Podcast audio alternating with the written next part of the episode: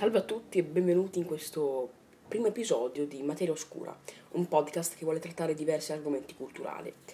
Oggi parleremo di Strappare lungo i bordi, ehm, la eh, ormai rinomata serie animata basata sul personaggio, eh, ma in realtà anche un fumettista famoso di Zero Calcare.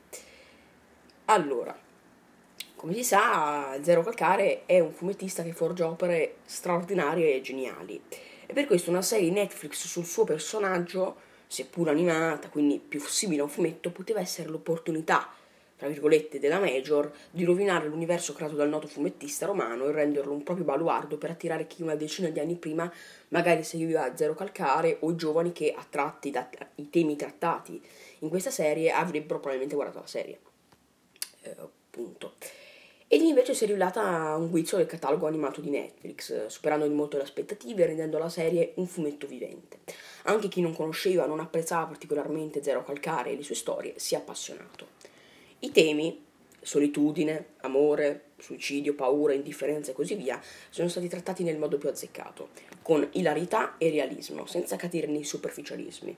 La serie ha una struttura narrativa che funziona, il corso di questa, fluida e ipnotizzante, rende la visione più facile. L'atmosfera fumettosa e la rottura della quarta parete diventano l'argine alla banalità di questo prodotto. Tra gli episodi, ehm, tra gli episodi il personaggio protagonista, Zero Calcare stesso, ha uno sviluppo emotivo molto significativo.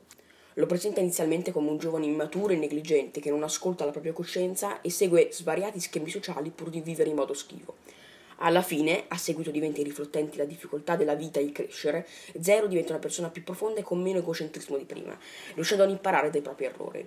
Perciò la serie si può definire di formazione, ricostruendo gli aspetti più complicati della vita, facendo capire che questi si possono annullare soltanto cambiando le parti nulle di noi stessi e convivendo con la nostra coscienza.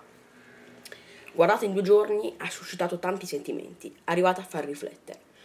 Però non si tratta di quelle solite opere banalissime che si apostofano come divertenti ma anche riflessive, ma si tratta di un'opera che fa analizzare e maturare i personaggi, che hanno sempre avuto un modo immaturo e prettamente goliardico di vedere la vita. Nella serie si, inoltre si presenta una struttura solipsistica in un certo senso. Zero inizialmente vede la propria personale esperienza umana come l'intero mondo.